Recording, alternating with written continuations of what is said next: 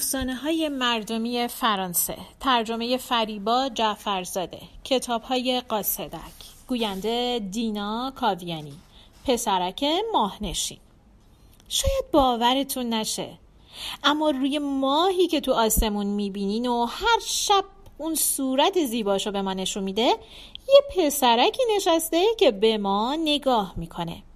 اسمش پسرک ماهنشینه. پسرک ماهنشین یه بار تصمیم گرفت به زمین بیاد و از نزدیک با ما آدم ها آشنا بشه و شایدم با ما زندگی کنه. اما یه ماجراهایی براش پیش اومد که خیلی جالبه و می‌خوام براتون تعریف کنم. بله سالهای سال پیش پسرک ماهنشین روی توپ نقره رنگش میشست و به رفت آمد مردم به بازی بچه ها مهمونی ها و جشن ها نگاه می‌کرد. پسرک ماهنشین اونقدر تنها بود که یه روز تصمیم گرفت به زمین بیاد و یه دوستی برای خودش پیدا کنه تو از تنهایی در بیاد. یه شب که ماه قرصش کامل بود یه ستاره دنبالدار به ماه نزدیک شد.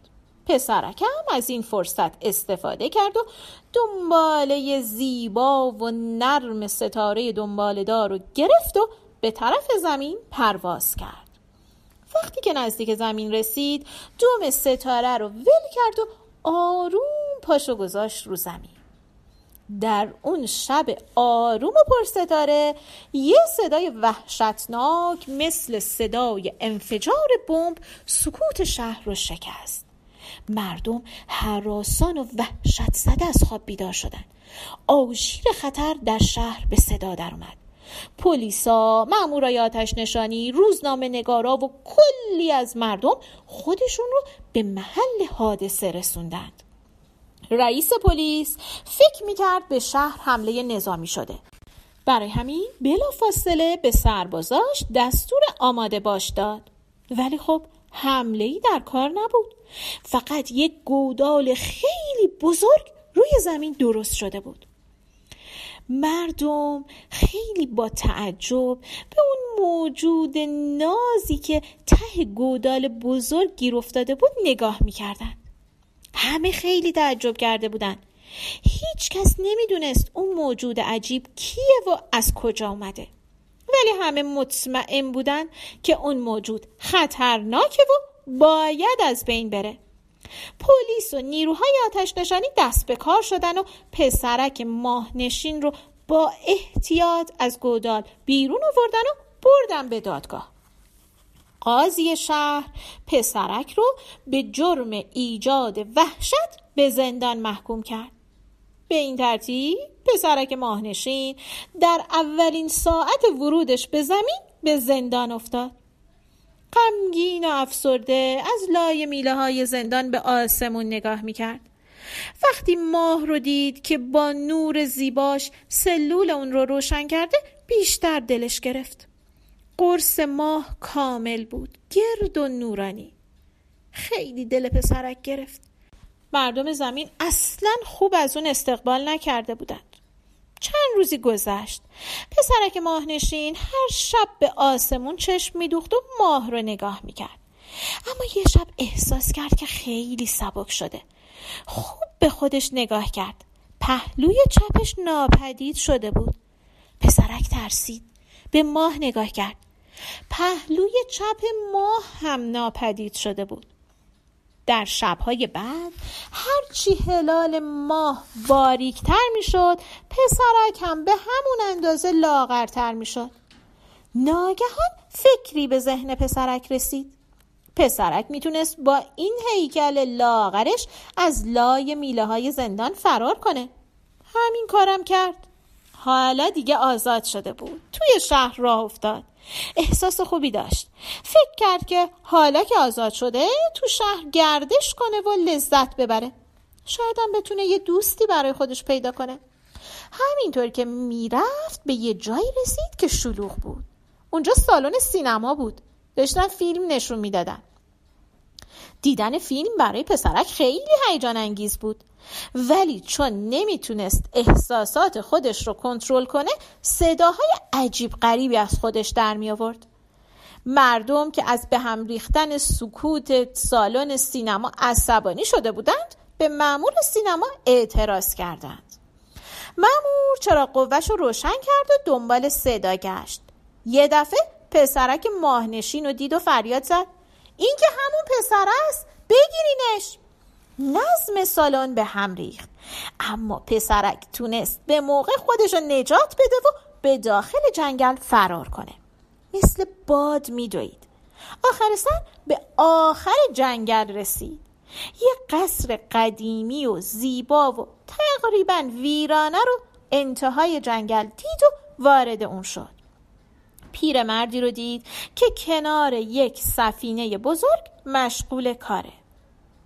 اون پیرمرد پروفسور پیر فراموش شده بود که سالها از مردم کناره گرفته بود و تو این گوشه جنگل بر روی کره ماه تحقیق می‌کرد. پسرک که میترسید پیرمرد اونو ببینه و به پلیس خبر بده پشت یکی از ستونها پنهان شد. فقط گاهی سرشو خم می‌کرد تا ببینه پیرمرد چی کار می‌کنه. پیرمرد که احساس کرد کسی به اونه بدون اینکه سرشو برگردونه با لحن آروم و مهربونی گفت تو کی هستی که پشت اون ستون پنهان شدی؟ پسرک ترسید. خواست فرار کنه. اما دوباره صدای آروم و مهربون پیرمرد رو شنید. پیرمرد گفت من که با تو کاری ندارم. من یه پیرمرد تنها هم که تو این قصر زندگی می‌کنم. سال هاست کسی پاشو تو این قصر نذاشته. خیلی دلم می‌خواست یه نفر میامد و با من حرف می‌زد. خواهش می‌کنم نرو اینجا بمون پیش من بمون. ما می‌تونیم دوستای خوبی برای هم بشیم. پسرک نمی‌دونست چیکار کنه. از وقتی به زمین اومده بود این اولین بار بود که کسی می‌خواست با اون حرف بزنه و دوستش باشه. آخر سر تصمیم خودش رو گرفت به آرومی طرف پروفسور رفت و نگاه های مهربون و دوستانه خودش رو به چشمای کمسوی پیرمرد دوخت پروفسور پیر پرسید از کجا آمدی؟ تو چقدر شبیه کره ماه هستی؟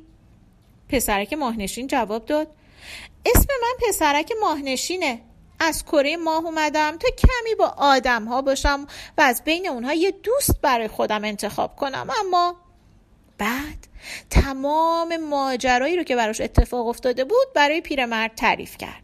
پروفسور گفت منم تنها و هیچ دوستی ندارم. وقتی تو رو دیدم خیلی خوشحال شدم.